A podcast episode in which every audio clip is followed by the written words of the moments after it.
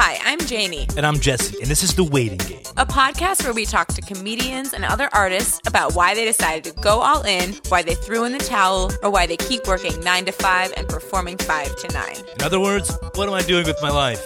On today's episode, we talk to actor and producer Jerah Milligan. your life may be like whatever, so you need it. But the thing is, I feel like you have to be willing to get fired. This is The Waiting Game.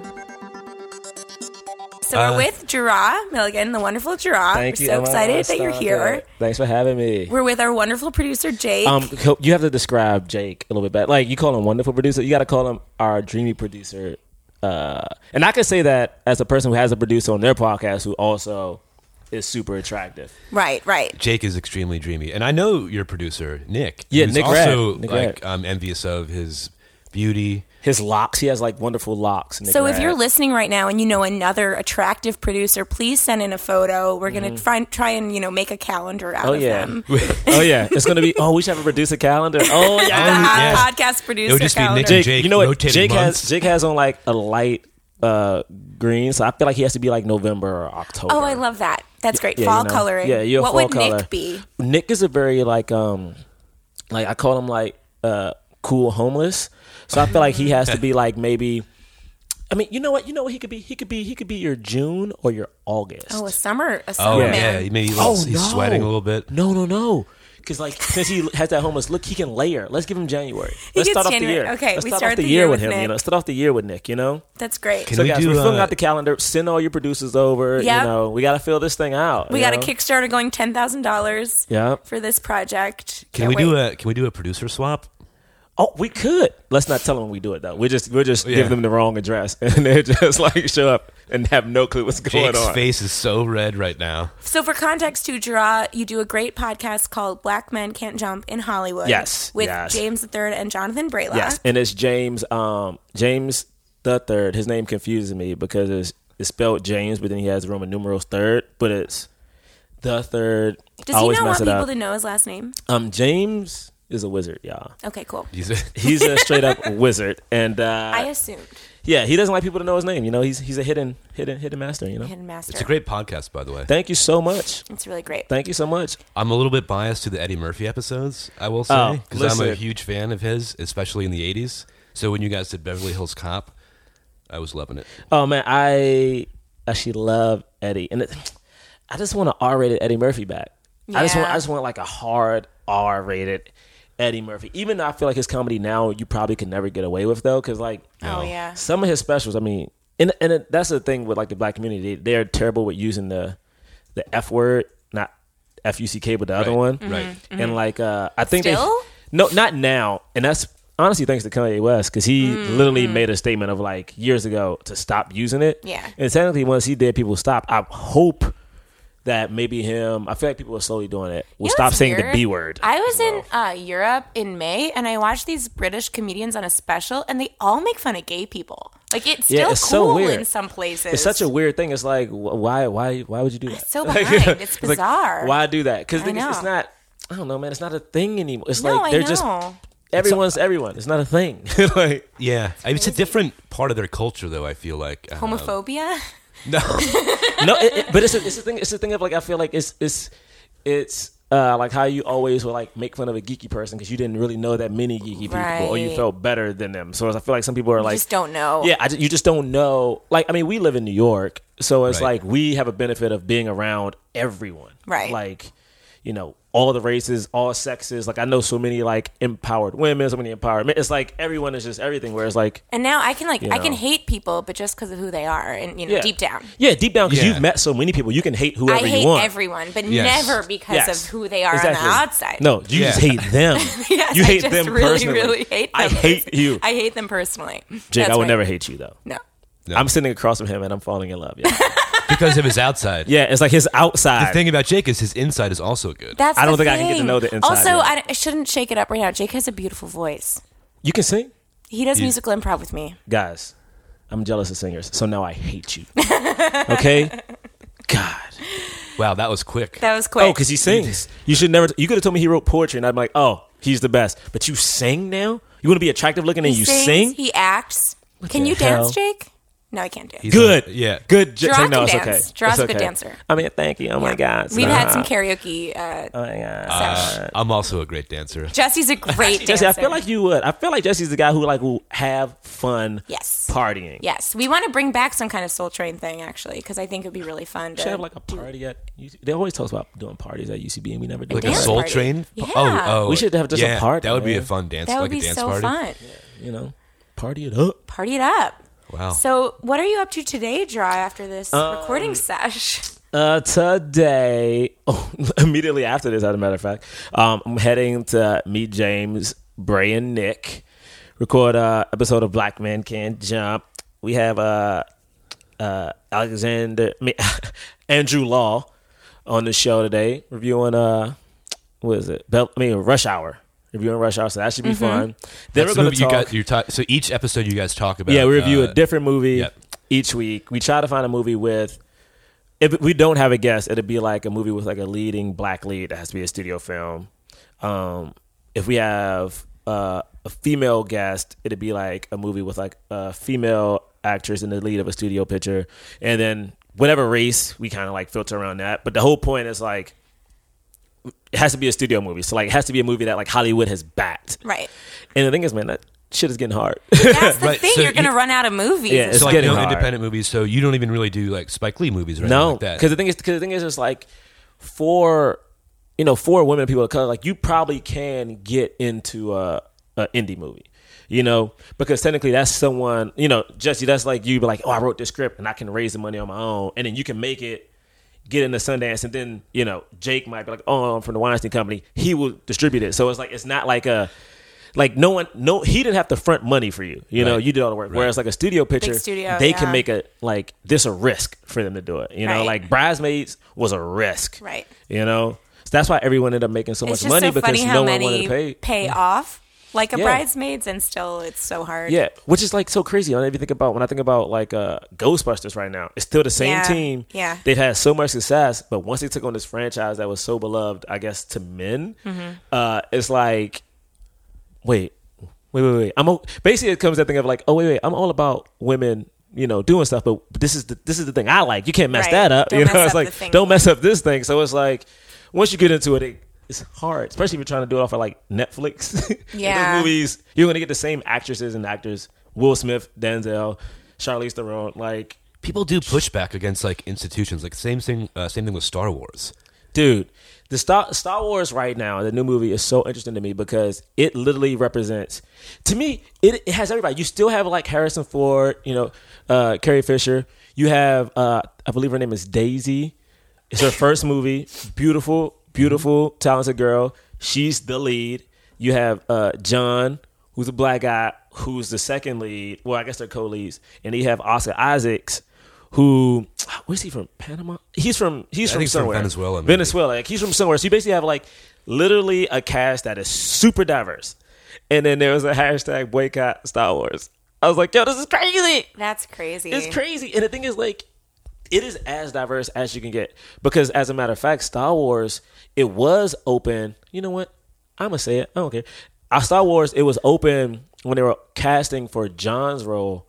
Uh, it was open for a white guy for eight months, and then last year, um, last year about was it like January, February, they opened up to everybody. So I went in for Star Wars like three times. Didn't Are they making it. a comedy?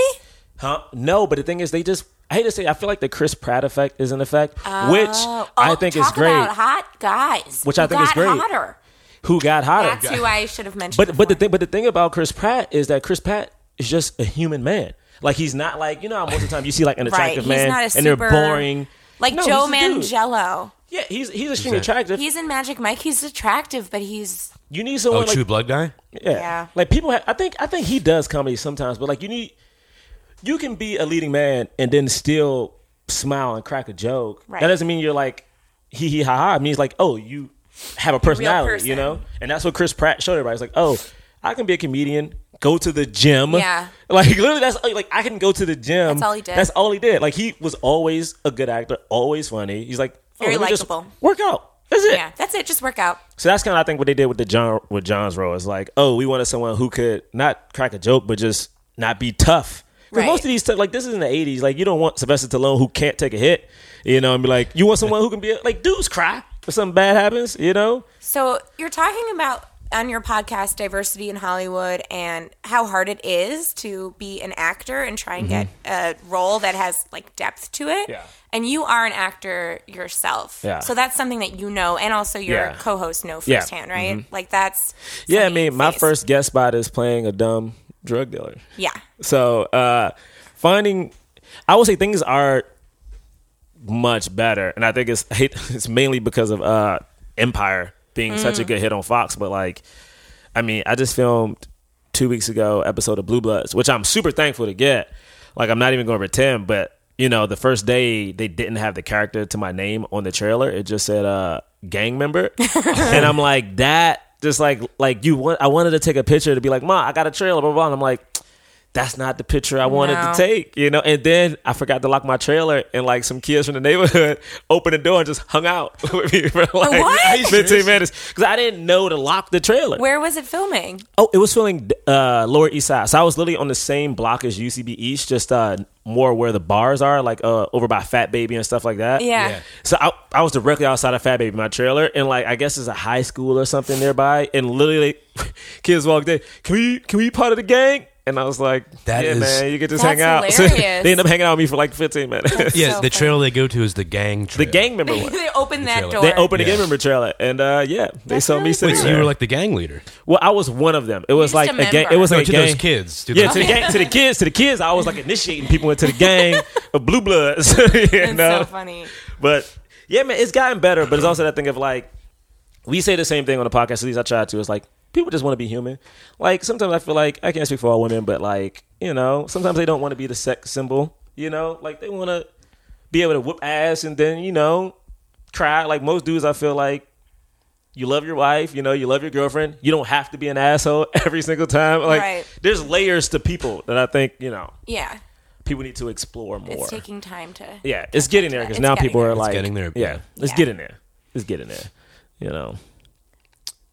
All right, so uh, what do you? So you're you're filming this podcast or you're Yeah, recording this ta- podcast? today. Podcast, uh, and then tomorrow we're doing. Well, won't be tomorrow when this airs, but like we're doing a live show at the Pit, our first ever live show uh, at the People's Improv Theater, which is going to be interesting because I've never recorded a live podcast in my life, and it's so. I mean, you guys have a podcast. It's so weird after a while when you think about that. Like people don't always listen to music. It- it- like it's like a new version of radio. So it's like like you encourage, you can do whatever you want, and like people are so invested in that stuff. And, like so, people are so invested in us, and it's shocking to me because it's like you've never physically met me. Like, why do you why do you care about you know what I have to say? But like people actually give a damn, and it's, It's like true. so interesting. It's like oh, We didn't It's a responsibility. podcasts for a while, and a lot of people started harassing me. But it's a thing because people like look forward to hearing your opinion because you Yeah. may like you either they agree with you or they disagree. And they just want to know they want to like either battle you or like I want to invest in. They're yes, invested. You're speaking for me, that kind of thing. So Yeah. yeah, we're doing that, and then um. I don't know, guys. I'm trying to figure out if I can book one of these jobs. I've been up for a couple of shows, and I haven't got near one. Just to go back real quick, I mean, it's that thing of you know a regular person. I think podcasts like allow the listener to like a peek into um, someone's life and like you know, Yeah. more of like who they are than what they would know if they just met them. Yeah, on the street. It's, it's, it's, it's weird, man. It's like, because it's more relaxed. Like right now, we're in Jesse's wonderful, wonderful living room. I'm moving in, y'all, just so y'all know. And it's like, this is the most relaxed spot you can be in, you know? Right. And it gives off that relaxed vibe. So it's like, you could be going to work and you want to hear like people just talking, Just talking. it'll help ease you, especially if you live in New York and it's like the stress of like, oh, is that guy going to touch me on the train? Oh, is that person homeless? Oh, I didn't know they were homeless. They sat next to me. Oh, they smell. It's like, do I get up? I don't want to get up. Like, you know, it's like it can help calm people, you know? Yes. Totally. And what's helping me be calm right now is how attractive Jerah and Jake both Stop it. are. Stop true. it. It's Listen. true. I feel like Janie, you're also very beautiful, but I Oh, thank you. but um, I don't. I'm not making it on this calendar. if no, no, it's no, just, no. you. Listen, Janie. Um, I feel like I live in a world now where like you are extremely attractive, but I want you to know that I respect you as a woman, not because of your attractiveness um, physically. Just so I feel like I never know what to say to women That's anymore really now. that's really perfect. I have no clue I what to you say. nailed it. And Thank I you. also want to point out everyone's attractive. Jesse looks like Josh Jackson. Oh, and Jesse, Jesse's Home Alone makes me be like, you know what? I could. I could here. do it, I could right? do this. You know, this is the kind of like establishment he's working so with. Like, I what could this do this. podcast is is insight into four extremely beautiful people. What we Oh. talk about when we're alone. You know, you guys are learning so much. It's so nice up here in our little ivory tower. I'm going Um, to try and bring this back to what Okay, the sorry, sorry, podcast sorry. is actually. No, because I'm Every once off in a the while, as well. we may just get lost in each other's eyes. oh, I get derailed every time I talk. That's one reason. If- That's also why I love the podcast, by the way, because it goes on these tangents Oh. where you talk about like oh, it never. losing virginity and all that. It's just Oh. great. Okay. and, and for the record, I do want to like on air. I want to on air. Um, I want to apologize to Giraffe for making him go and get me a coffee when I made coffee for Jake and Janie. You know what? It was an experience just for us. They weren't here yet. yeah. It was just for us. it was just for you guys. Yeah, it was just for us. It was our And moment. um, okay, so also talking about your week, you are you have a very cool day job. Yes, yes, yes. I work for uh Viacom. So I usually like freelance produce slash write for like um a lot of the live shows and comedy shows they do. So like I've worked like the VMAs, the movie awards. Um, I used to work on Wild 'N Out, Guy Court. Now I'm working on a show called uh, The 20, which has Shannon Coffey, who used to run the registrar, registrar. here in New York, UCB. All right, Citizens Brigade, they're getting a shout out. Um, so she's the host of my show. Um, and we do like comedy bits mixed in with like a music video countdown. Right. So we're filming that Tuesday and Wednesday. But like, you know, man, that stuff is like I will say this. I am extremely thankful for that job because, you know, my parents aren't very rich or whatever. So I can send them money. I can take care of myself without having to like ask for stuff. But like, good God. Like some days, not necessarily the show I'm working on now because Shannon is really, really good. But like, man, I've been on shows where like your job is to make people look funny. Right, which is hard probably as a funny person. Yeah, it's like it is. It is like the like I. You know, I'm gonna tell you guys something right now. Only very few people know.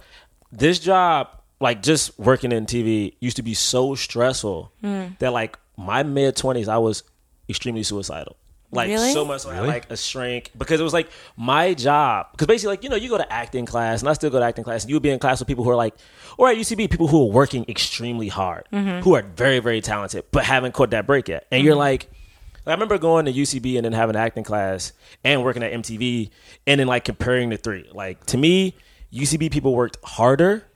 Not gonna say they were more talented than everyone else, but they worked harder. Like if you're a comedian, like you're doing like sketch shows, you're doing stand up shows, you're in class, you're writing something, you're doing a lot. My acting class, um, they were very talented actors. A lot of them were very attractive, and a lot of them were all like basically you would be at UCB and this person wouldn't have an agent, whereas this person in this class is auditioning for like you know Steven Spielberg, and they're only okay, you know, and then on TV at MTV, there's this person who is decent at what they do, but they're on TV, and my thing is I couldn't figure out like why one group was more successful than the other. So basically, like I would go to class.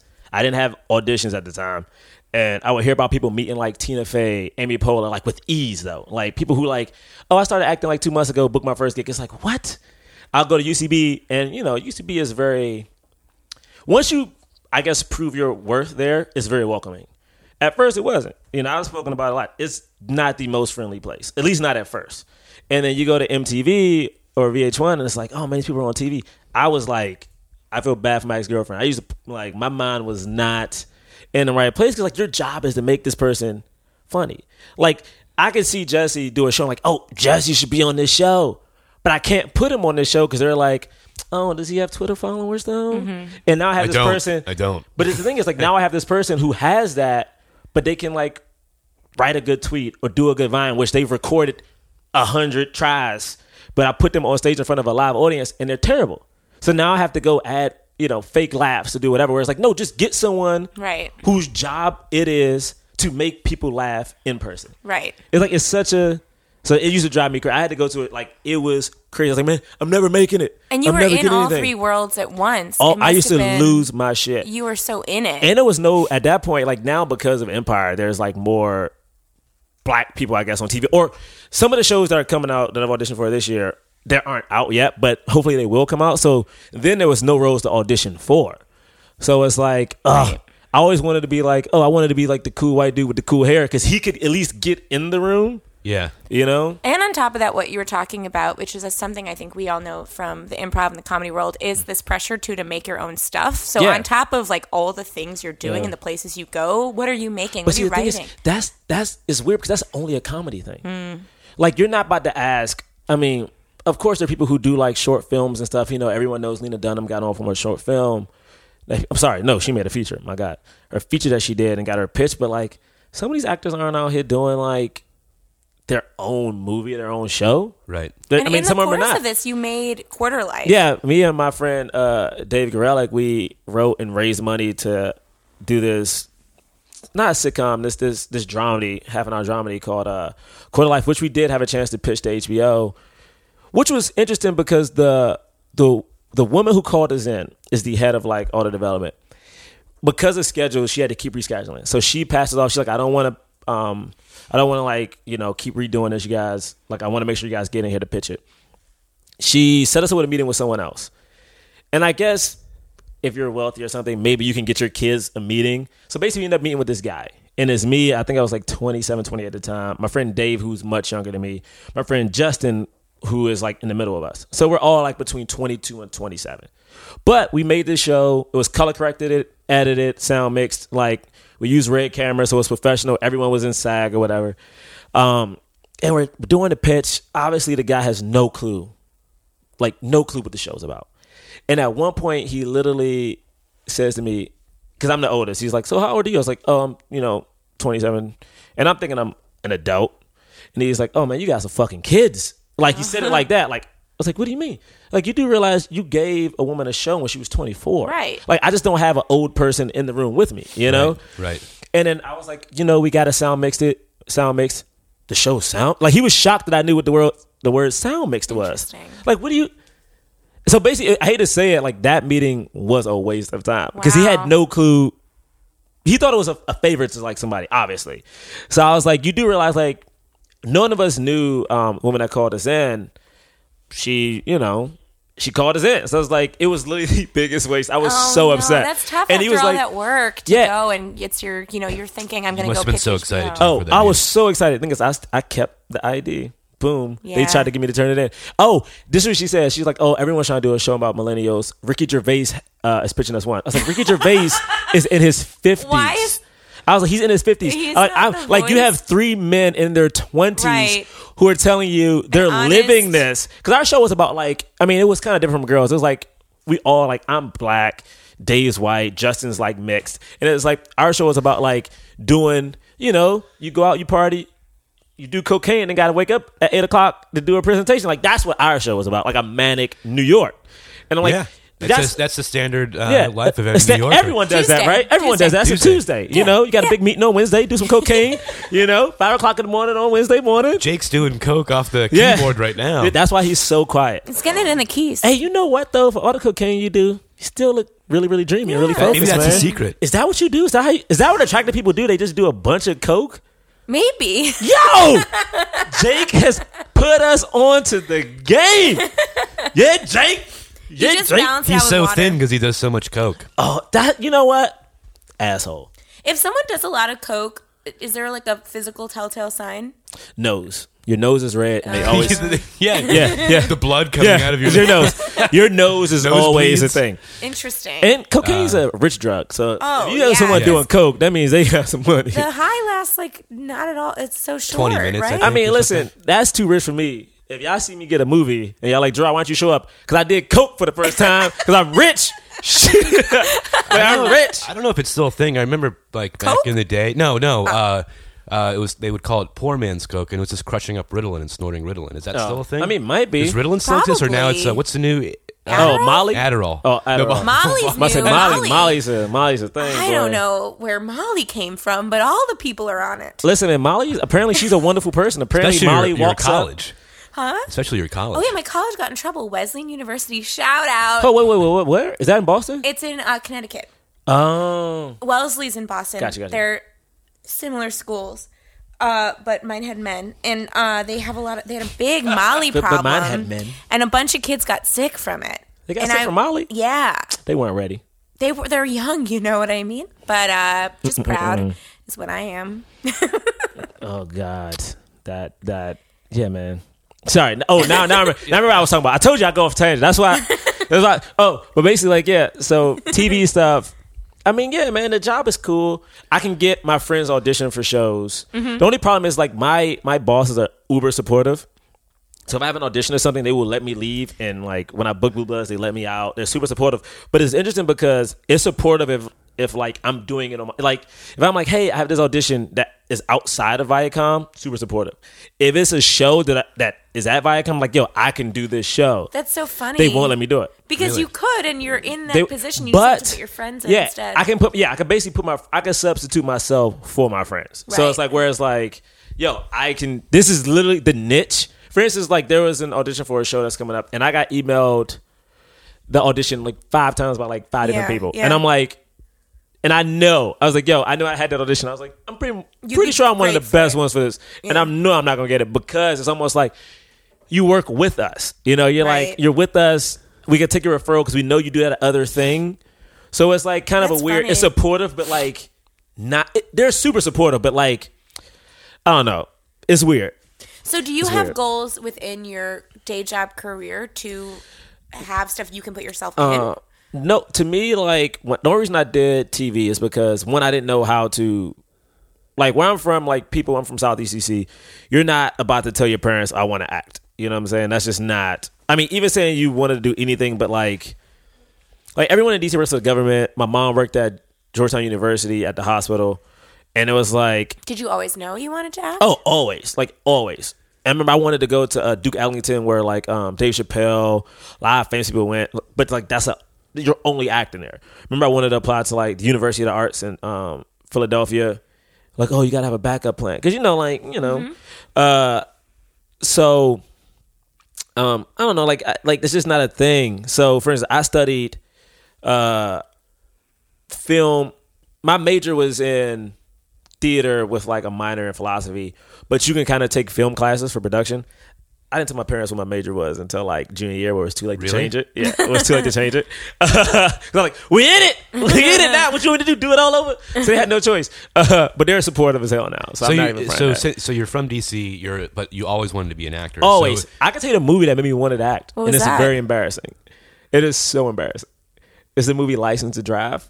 It's uh Corey, with the two Corys. the two Corys. Who are the two? Oh, Corey Feldman. and- yeah, and Corey and, Haim? and Corey Haim. Yeah, it was the most. It's it's like when I think about the first movie that I was like, oh, I. It probably isn't like I was like, this is great. It was like I can do that. I remember It seeing felt it easy. Yeah, I was like, I remember watching the movie like it was on maybe on like Showtime or something because I was like home by myself and I was Yeah. like, I can do this. That's hilarious. I That's so remember the funny. scene. The two Corys were like your inspiration. It was crazy. I remember the scene. It was like uh, the younger Corey. I think that's Corey Haim, right? The younger one, the one who yeah, passed yeah. away. Yes. It was him, and he was trying to get his license because it was a really attractive um, girl he wanted to take out, and uh, he didn't know what condoms were. He thought condoms were like a lollipop or something. Like 'cause he was like whatever. And I remember the scene of like him having all these colorful like condoms, and like he had finally got the license. Like it was like a big, it was a big deal. And like I can, I, I remember thinking to myself, I can do that. I can pick the Yeah. condom. I can do that. That's easy. And then I saw Batman Returns um, a year later, and I was like, oh, I gotta be Batman. Because you wanted Michelle Pfeiffer. Oh, Michelle Pfeiffer is like, I remember, I remember having my mom surprise me in first grade with a birthday party. It was a Batman. I am obsessed with Batman, guys. Oh no! Um, I the first two, the Tim. Burton Batman. The Tim Burton, the Tim, Bur- Tim Burton's Batmans are the best. I was Okay, I was obsessed with those Batman. they were so good. I had all the toys. I still have the that Batmobile. I know I have the old like '60s Batmobile. Dude, I have the old VH, VHS tapes. I still got the tapes. You don't even have a place to play those. Nope, but I still got the tapes, baby. but like I remember loving Michelle Pfeiffer. But it's like I studied film because I'm like, you know what? Did you do I theater want- in high school? I No. did. I You didn't. I didn't do theater in high school because like my high school didn't get a theater department Oh. until like my senior year, I think. Wow. So I think I had like one line in one of the plays, but like I started. I couldn't even do theater in college. I mean, I did Trojan Women, but uh they didn't have any plays that involved like black dudes. So it's like there was nothing for me to like. We did Trojan Women, and like they let me be a soldier because there were no men auditioning.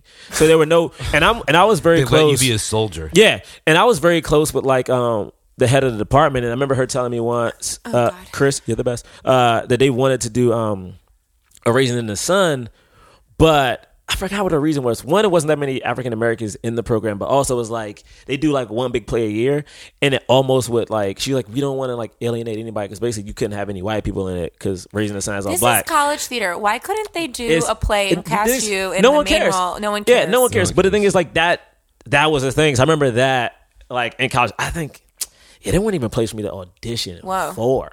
I mean, it, it- I'm pretty sure it's much better now, but I just wanted to be able to do film because I wanted to be able to direct my own stuff, produce my own stuff, either put myself in it or put my friends in it. Because to me, it's like what Broad City does is so great is they can they literally hire friends and people who are like from UCB. They give back, and my thing is like if you can get on, you gotta Yeah. give You back. gotta give back. You back. gotta give back. You know? Totally. So that's why I did like the whole TV thing. I And didn't then know how did you get your be. first job after college? Uh, I in college. so I got an internship my junior year uh, at VH1. Hated it. Hated it. As a matter of fact, one of the guys I had to work for just got hired back to uh, VH1, and now I'm like, I have a very high up position, and I'm like, the moment they tell me to work with this dude, I'm gonna be like, fuck this dude. Like I'm waiting, I'm waiting for someone to tell me I have to work with him because I won't forget. Because thing I'm very big on like I can't forget, but I will never forget. Uh, was but this like 2008? this was like no, no, I'm much older than that, y'all. Wait, oh, so this was while you were in college. This is while I'm in college. Because I remember, you know, people never forget. Like when they say be nice to interns, be nice to whoever. Like if I see you be an asshole to someone else, I will not. Like it could. have The thing is, it could have been a bad day, but he was consistently an asshole. Yeah. So I'm like, no, you're just an asshole. I want to work with that guy. Um, but my senior year, thanks to the head of my uh, department, I forged paperwork to get my internship at MTV proper. Because you only could do it once, and I already got college credit, so she helped me like put it on my schedule, filled out the the the thing saying like, oh, I approve of this. Let me submit it, and then she took it off of my schedule, so were I could like. paid internships? No, they are now, but they were all free. So my senior year, like that year, I didn't have any family who I could stay with up here. So I would come up on, I would come up early Monday morning because I worked in Baltimore where my school was. I worked for Verizon, cell phone company. Uh, I would leave work. my mom would drop me off at the bus at like 1 a.m. I would come straight to the office. I would sleep at the office. I would like lie. So I would like sneak out when everyone else left. I would go to like Lincoln Center, watch a movie, come back at like 10, 10 30 when everyone was gone, and like take my someone someone knew, but he didn't say anything. I didn't know he knew until the end of it. But like I would like hide my stuff. And like I never took a bag when I left, which is so dumb on my part. And I would like take my sleeping bag out, sleep, wake up at like five thirty six, shower upstairs in like the sink, come back, and I always was at work super early. So five days a week you slept I did it for three. office. I did it for three. I would did it. My internship was Monday, Tuesday, Wednesday. Wow. So I would do it for like Monday night, Tuesday night, and Is this then the plot of a movie? No, I don't know. I don't know, But but, it was it like- speaks a lot to one I mean- how hard you were working, and two the fact that like even if you get the internship, you have to have money to have it. Yeah, yeah, because you got to stay because like they don't give you money to stay in New York, and they weren't paid. Then no now one they're could paid. afford that if So- you were No. an unpaid. All right, so your whole uh, so you wanted to be an actor, right? Since Yeah. Mm-hmm. you were young. So, but you were, you started interning at MTV uh, during college. Yeah. So at that point was like the goal to start working full time and get hired at MTV with the goal of like I want to move to New York and eventually just be like go on auditions and or were you content on just working at MTV? Well, I only Like- wanted to get to New York just to get. Well, I wanted. I went to LA first. Went to LA, loved it. Ran out of money, so I was like, because I couldn't afford to keep the car. Okay. Because like in that point in LA, it was like gas was four dollars. Like I just couldn't, and I lived in the valley, so I just couldn't do it. Yeah. So I came to New York, and my thing is, I just needed to get to New York because. I'm weird. I research a lot of stuff, and I was like, all the black men came from New York. It's like I gotta get to New York, establish whatever, get better, and then I can come back to LA or do whatever the hell. So the goal was whatever. always still to be an actor. Always. Always the goal was to be an so- actor. But you needed to find a job in order to pay Yeah. to live in New York. Exactly.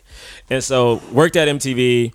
I mean, it was cool. It was great. But then when I first started, of course, the people I work for now and even at MTV too are way more supportive than the people I originally worked for. Because basically, like every kid apparently works at MTV. Like, oh, I want to be on air. I'm like, Right. I want to be on air, but I won't be on air at MTV. I ain't. I ain't trying to talk about no music videos or interview Right, nobody. right. Fuck that. I want to be interviewed. You know. But And is was that like, why you picked working at MTV? Is because it was in the entertainment industry? Yeah. and like you I was thought like- and it was maybe a- young. you were young. Yeah. And like it was like, oh, it's cool. I want to work at MTV, and like maybe it's a step closer to what I actually want. Exactly. To do. Like it felt close to that world. It was accessible. It was like, oh, young people do this, and it was the only place I knew. So basically, what I did was uh, I just Googled MTV internships, and it was like you had to email this like internet whatever the hell thing. So I just emailed it. I emailed that email address twice a day for like four weeks.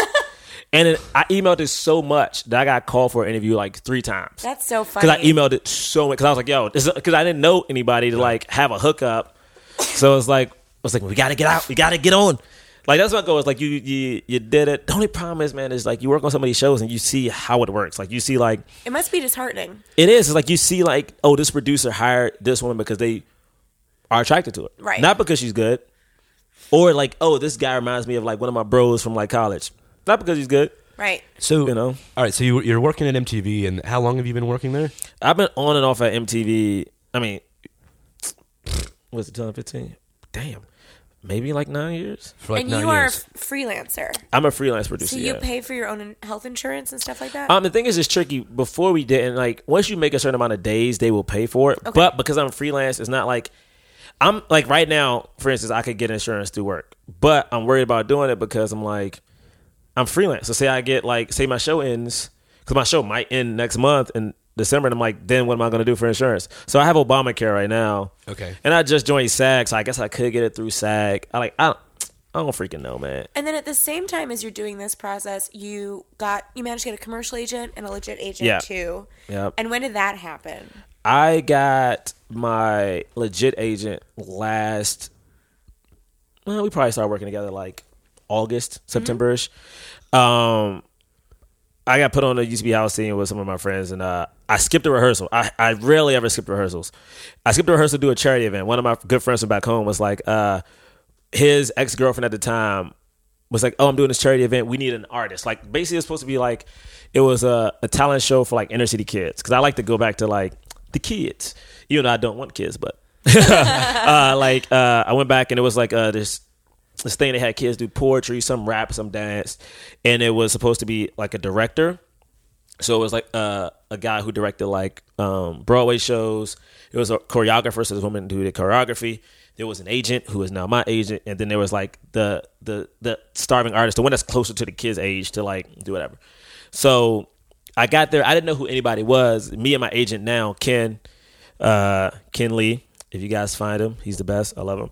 Uh, Ken happened to be there. We ended up just chatting without knowing what each other did. So uh, Ken got announced because they announced everybody before they went on stage. So Ken got announced. I was like, oh shit, this dude's with Innovative. um, so he went out, and then at this time I was working on like Guy. I think I was like I just finished Wild 'N Out, but they like announced, oh, he's done Wild 'N Out, he's done Guy Code, I mean Guy Code, that kind of stuff, and he reps some of the people from Guy Code and Girl Code, so he knew of some of the people. So afterwards, matter of fact, Astronomy Club, the team I was on, had a show right after, and this is like when some of the HBO stuff was happening, so I was like extremely like cocky and confident. Yeah. And I, I mean, we ended up walking like, I mean, after the show, we ended up hanging out and just like walking halfway, literally halfway to Queens. Uh, and then we set up a meeting like a month later. Matter of fact, we set up a meeting the week before our HBO meeting. So I was like, dude, I'm about to get a You show.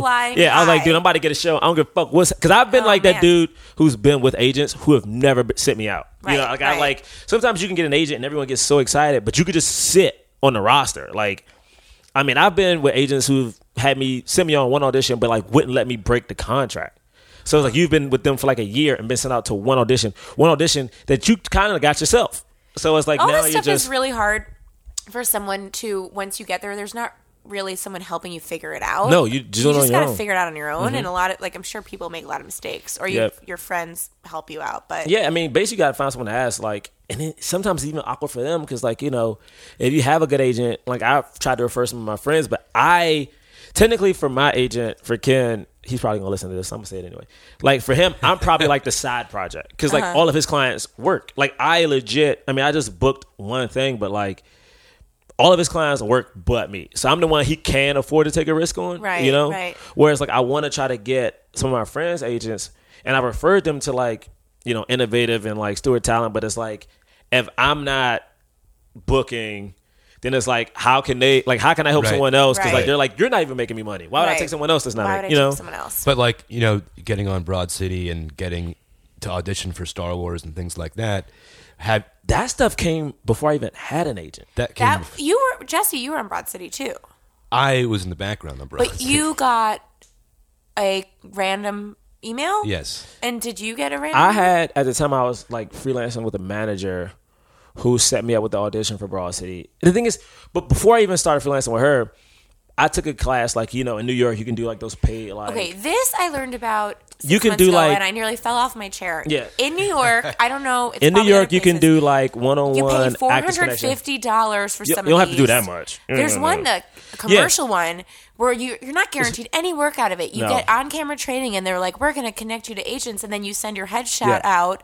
Or there's Yeah. one on ones where you spend one hundred fifty dollars Yeah. for this session with a cast. It's just insane how expensive these are. it, it- it's crazy. Like I used to do some of those. Like literally, all my money at one point went to like those classes. they always they went to like those classes of like meeting an agent, meeting a cast director, and I met Seth White, who at the time was like Comedy Central's like uh, assistant cast director.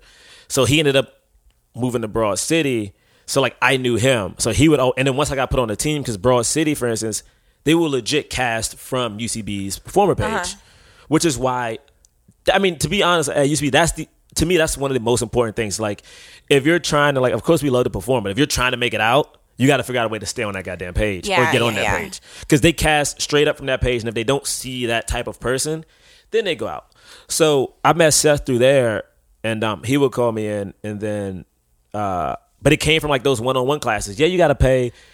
I don't know. I think if you're going to do something like that, if you want to act, I would pay for a casting director class, but not an agent class. Right. Because a casting director can call you in. An agent is like, man, they might be doing it just for the Yeah, the you want the casting director to Yeah. know you. They have an incentive to to like you versus Yeah. the agent, which is just like Right. I, I just need more people. But you you were talking earlier about that you know when you were working and you were doing the acting thing and you were doing the the UCB like improv classes Mm-hmm. Yeah. thing, and like the benefits of doing like UCB versus the benefits of doing um, like a regu- scene study class. Yeah, like so what? And you said like those some of those guys like had agents already and like Yeah. but like UCB people were working harder. Is there? A, would you advise? Would you think it's You gotta better do to both. You, you have to do both. To me, you got to do both. And to me, that's one of the main issues I see in both. Like, most of the people in scene study class don't know how to be relaxed without a script. Because sometimes, like, you know, I mean, if, you know, if you're blessed, you know, you may have an audition and it may be nine pages that you have to memorize by the next morning. Like, I mean, of course, like, of course, like they want you to be off book, but like, no one's expecting you to memorize those nine pages. But if you have like an improv training, like, improv teaches you, oh, this is what is happening in this scene. This is the motion you need to get to. So like, you can kind of finagle it that way. But the problem with um, improv and sketch is that sometimes everyone says play it real, play it real, play it real. But there's still that level of like, oh, I have to ham it up, a, not ham it up, but I have to like give these scenes a little kick to get to laugh because you need to laugh. So it's like I feel like sometimes it's like improvisers could learn from you know being better actors from a scene study class, and scene study people can learn to be more relaxed and more like improv heavy from taking it. So you got to Yeah. do both to You me. have to do both. That Because the people who, the, most of the people who book these roles, like when everyone's like, "Oh my god, uh, you know, Sasheer got this," or someone got this, like those people are doing more than just improv. Those people are like, they're in class, or even like if your stand up is your thing, like they have whatever their thing is down. You know, Right. But that's so those are like do like to be able to do both, you have to have a lot of time, on your hands. So, but you, it sounds like this job working for MTV or freelancing allowed you to kind of do both. do Oh. you think? Like if After you a had certain a point, after a sounds certain point, do you think if you had another job when you moved to New York, you know, uh, would you had would you have been able to do both? Or I have the think I same would've success had- that you've been having because of I think if I had a better, if I think I would have had like a waiter job, for instance, I would have had more time. And I honestly, I feel like if I had a different job, I probably would have been better off for it, um, or more like a job that like not a full time job. Because like Viacom's a full time job. Like basically, like I get really competitive. So when I first moved to New York, I got on this show and my bosses weren't nice. So I like I didn't act for like a year because I was like so invested in like proving them right. And then after a while, I was like, what the fuck? like I'm like, why am I like why am I even? So there was like a year I felt like I wasted. I was like, why the fuck do I Yeah. even give a shit? And but the thing is, I feel like because I did have MTV, I had enough money. Because I couldn't, when I first got to UCB, I couldn't get a diversity scholarship to save my damn life. And those classes at the time were three fifty. So it's like I like when people now take so many classes, like I even now I can't afford it. Right. So I think working at MTV allowed me to have money to do both because acting class alone it costs you two hundred dollars a month, Right. maybe you know, yeah, two hundred a month. UCB is four hundred a month. You know, it's like you need money. I don't know if you've ever felt this way like things in your acting career, there may have been a longer valley between mm. jobs or auditions or something. Mm. Have you ever thought to yourself, okay, I'm just a producer now. Like that's what I'm going to end up being? I I've never thought like I just want to be a producer because my thing is like I don't like I don't have a girlfriend. I don't have like kids, and my thing is yeah single. uh, and the thing is like to me it's like uh, because I didn't grow up in like a really well money whatever you want to call it area.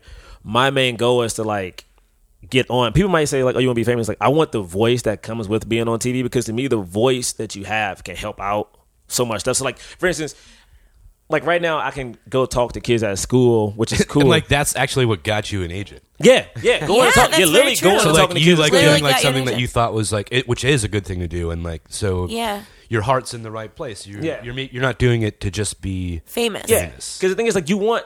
Because the thing is, like, you know, go and talk to those kids. Like, yeah, help me out, and like, yeah, it was fun. They can relate. But like, if I was the dude off of Empire, the impact of me saying stay in school, as dumb as it sounds, No, kids right. listen to celebrities, not parents. I mean, I mean, just you straight had up the kids in the trailer. I'm sure you told them Oh yeah, I thing or two told them. life. Listen, I was like, you know, they're in it, you know, my damn snacks, you know.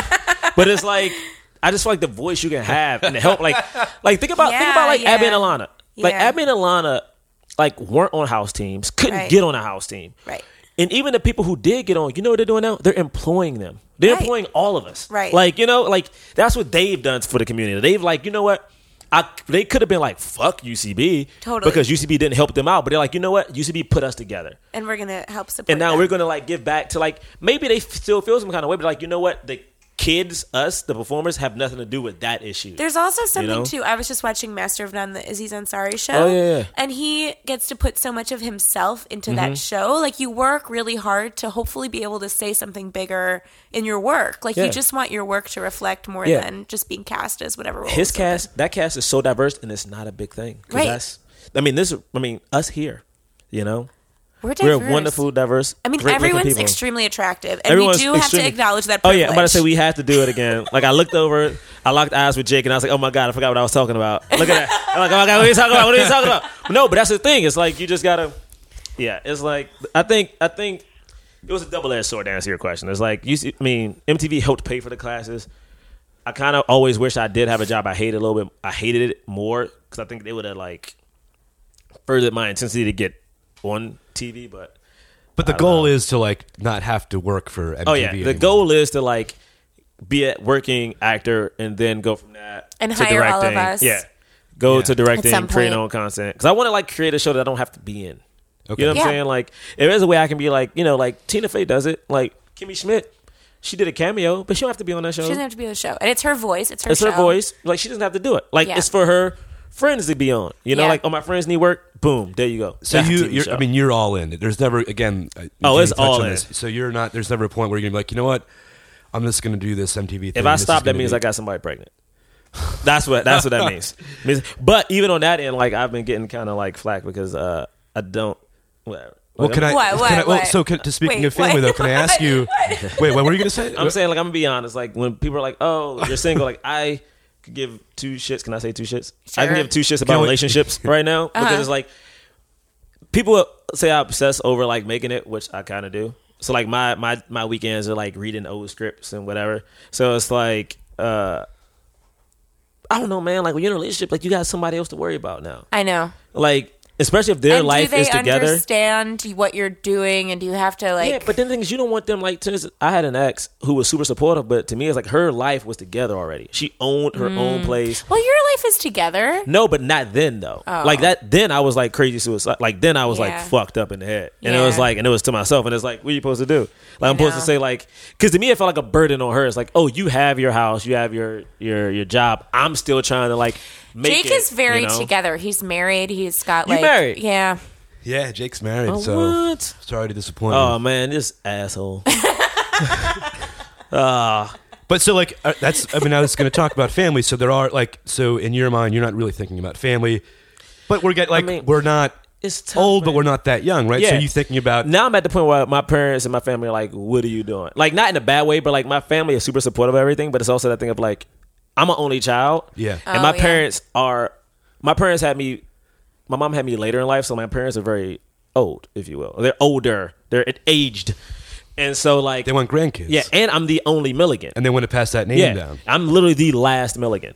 So it's like if I do not have a child, preferably a boy, my name dies. No, I'm saying Yeah, it, no, it dies with me, and like that is something that I'm very knowledgeable of. But like now, like for instance, But you're not in a place and you're yeah, getting is, there like, and I like think it's like I just started getting auditions I wanted like two weeks ago. you know what I'm saying? Yeah, So it's like I don't like unless unless I meet somebody on the street and I'm like, oh, like I don't know, unless something dramatic happens, it's like I just don't don't care. So you don't have like a there's not like a cutoff point. Like by the time I'm this age, if this doesn't happen, I'm No, gonna. I have really no focus. cutoff, man, no which is do you have a New like- York cutoff where you'd be like, I'm moving to LA? Um, back I to do, I do, I do have a new. Actually, you know what?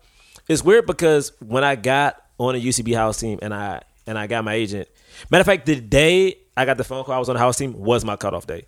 Like for What? instance, that morning, and some of the people on the astronomy club knew, but like that morning, for instance, I had just picked out an apartment to move to. No. So I probably picked out an apartment 9 a.m. New York time.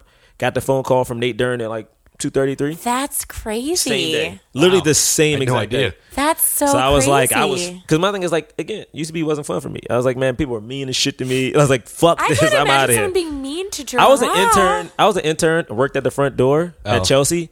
I would say hello, and people would not say hello back. That's so mean. Well, those Like- people are terrible. like Those would are not say hello back, and now they're all very nice to me, which is so weird. Ugh. But it's like when I say not say hello, I'm like not say hello. oh God, I hope But you now- remember them. Oh, I do. Good. yeah, he he. Oh, Uh, I remember them all. That's really funny. Well, I'm glad you didn't go. Good timing. oh, thank you. Oh shit, guys, I love you all. You know. Love Hey, you. But you know what though? This is my thing. I just feel like I don't know. It's just everyone's everyone's like road is so different, man. Like I have friends who've like walk down the street and someone's been like, "Hey, you want to be in this movie?" And it's legit, and it's like a legit movie, Right. and that's how they break. And some you know? people, it takes them forever, but you just gotta Yeah. stick with it and do totally. you do you feel so? Do you feel like you've sacrificed anything for this lifestyle Oh, you've I been think living? so. I think, Maybe the I family think- thing, or I Sanity think- for a while. I think like. yeah, I think I think like I've been through like I, th- I but the thing is I am also like an obsessive person, so it's like you know when I was going through like the whole like I don't like saying depression, the sad phase. I was like it was because I put it on myself. You know, it wasn't like anything dramatic happened. It was like over analyzing everything and being like they made it, I'm not making it. Like everybody can, I'm not. You know, and like even now to an extent, like I can get callbacks, but like they all people who end up booking them are people who are already known. So I'm like, man, I'm supposed to get on there already. So it's like now I'm just like kind of balancing that out, and then probably the relationship thing, like the mere fact that like I broke up with my ex solely because of like I wanted more time to do like improv, and I was like, my mind isn't right, and then even now where it's like my friends keep trying to put me on dates, and I'm like, I don't care. like I'm like if there was a way to bomb a date, I've been bombing dates left. It's like like like after a while if they if like the person I'm with talks about themselves for more than like seven minutes straight i'm like oh this won't this, This won't be isn't gonna fun this won't be fun for me like, Sorry. like at least like, unless you tell me like you're i don't know you were a bank robber i'm like oh shit but it's like yo i don't like i don't like i can't man i can't like i like it kills me oh, Oh, good you can't hear someone talk about how they do digital marketing. I mean, not even that, but I feel like sometimes it's like people like yeah, it's like what are you doing? It's What like, are you don't- doing? Like, and there's some people who are like, I was on a date with someone recently, and she took a photo of the dinner No. to post on Instagram, and I got so like I don't social media really. Yeah. I got so mad. I was like, did you just take a picture of the appetizer? It wasn't even the entree. no, the The appetizer. appetizer. That's What Was it is- beautiful? I don't know. the thing is, all I know is when she took the picture, I started what was hating the do you remember what appetizer. do you remember what the app was? It was devil fucking eggs. I. I was like, how good are deviled eggs? Did you need good, to take a by the dip? Oh no, my God. they're phenomenal food. Yeah. but you pissed me off so much, and I can't- hate If it. she can't roll with the, you la- la- like joking about it too, then no, forget it. Oh I used, to my not, I used to not like deviled eggs growing up. Um, Deviled I damn love them eggs. now. Dude. I wouldn't take a picture of them. No, I love them. deviled eggs. I'm an egged fiend, and that's what made me even more mad is that you tainted the egg. I'm gonna make some eggs when we're done this podcast. you by the way. Seriously. should. She tainted the She eggs. She tainted the eggs. And They're thing is- tainted now. And the bad part too is that I think she thought the date went so swimmingly that I was like, "You have no clue." I was like, "We." And the thing is, like, we were there for hours, and I was like, why? You ever like do something you realize, wait, how long has went by? I this has been know. an hour and a half of my life. Yeah. I should be home Shit. alone right now. Like I could, yeah. You think about, every, like, I could have took a nap. I could have We've been, asleep. talking for about an hour right now. Have we? fifty oh. minutes. Oh, hey Oh. man, you can talk. You're gorgeous. Talk. Jake just People held want to up hear his you talk, hands guys. with a- Listen, listen. Listen, I feel like I've hit on. I okay. feel like I've hit on. I feel like I've hit on Jake what so would much. you People are cast questioning Jake my as? my, what would my you cast lifestyle. Jake as if he were to? Oh, I can tell you exactly what he is. Jake, Jake is the guy in the rom com who all of a sudden like it's like the the the woman lead who's like going after like the tall model guy. Yeah. Who the whole time she has the attractive best friend with the But she personality never beside sees her, him. and she Yeah. never sees him until one day. Until one day she gets real sad, and then Jake goes outside and chops some wood. in a wife beater or shirtless, and she's like, I, I was "Oh." thinking like a powdered wig. Yeah, you know, like, oh my god, Like a George He's, Washington. he's chopping some wood. He's doing because that's what always happens. He's always to do something super masculine because you can't Yeah, just you like can't just like you can't just guy. like books. No. or like, No, you have to like, a stand up comic. for somebody. You have to like, yeah. you know, Oh yeah. Someone like someone has to call her like a a bitch. You, You- gotta be like, hey, I don't use that word. Yes. You know, and then all of a sudden she's like, oh my, what, Jake, where have you been? And then all of a sudden like he falls in love with somebody else. It's a whole thing. I love. We must write this movie. I Jake- think we just wrote a movie. Jake- you know what it's going to be called? The Myth. Oh my goodness. Oh my goodness. I love Oh, it. yes. Oh, it's Jake, how so do you feel good. about Holy that? shit. Can we get We want another, uh, can you get us a meeting with HBO? Oh, listen, if I can get Because hey, I'm HBO, older. we need some meetings. All right, we John, need a you can play fuckload the of gang meetings. member. Oh yeah, listen, I'll be the game member. I, I'm the. one- I, oh listen, Just I force could be the reason. I could be the reason that you fall. She falls in love with you. I'm like, hey man, let me get your money. He's like, and it could be like, Yes, but yes. but on the but on the low, we're best Yes. friends the whole time, and I just yeah, dress yeah, up. It was all set up. and it's like, Yeah. and it's like, hey man, let me get your money. Hey man, I really don't want to rob you. And you're, now we're having this conversation, but she think you're like yelling at me. This you're is like, so real. Give me the money. Like I'm not doing it. You And just I'm like, stood up to right, that man." gang leader. You're like, oh my god. Yeah, that's so good. But we can't make it stereotypical because if it was like one of those real movies, she'd be like, "Oh my god, do you want to have sex now?" I've seen the script where it's like literally, it's like literally, it was like, one "No, of the no, worst that scripts of all time. It was like the female lead was like, uh, "Uh, "I'm stressed out, I don't want to do this," and the guy's like, "Hey." Let me come make you feel better. And it's Oh. like, this is the first scene of them meeting each other. Wow. He just got her name. He just got her name. And a he's like, man hey, wrote that movie. like, like, hey, let me make you. And it's like, yo, what the hell is this? and then you know what happens? She goes to get. she does it She goes. because a man wrote that movie. She goes and make you know make her. we wouldn't have that happen to Jake. It would be like a No, nice, Jake. yeah. No. Okay. You, You can't wear your ring in the movie though. you can't, Jake. What the hell? Just put it on a different finger. I know, man. Come on, Jake. Oh, he moved it. He moved it. He moved it. Oh, What's your what's your, what's It's your wife's off. name? What's your wife's first name? Lindsay. Lindsay. Lindsay. Lindsay, Jake moved. He thought about it. He thought he about pulled it. about it. He was like, "Up, no, she may see me soon. I might forget." Woo, Lindsay. Watch Lindsay. out. Lindsay. Lindsay, watch out. He's feeling confident, Lindsay. Yep. Uh oh. He's feeling confident. I think Oh, no. no. Oh no. Oh my god, it's off. He took it off. Ah, Here Lindsay. it is off. Lindsay. Lindsay, the ring is off. Oh, Lindsay. No, no, put your shirt. Put, put keep your shirt on. He's on. looking for wood to chop, Lindsay. he's going to There's find wood. Some, There's wood out here. oh Look my at- God, it's wood. He's chopping wood.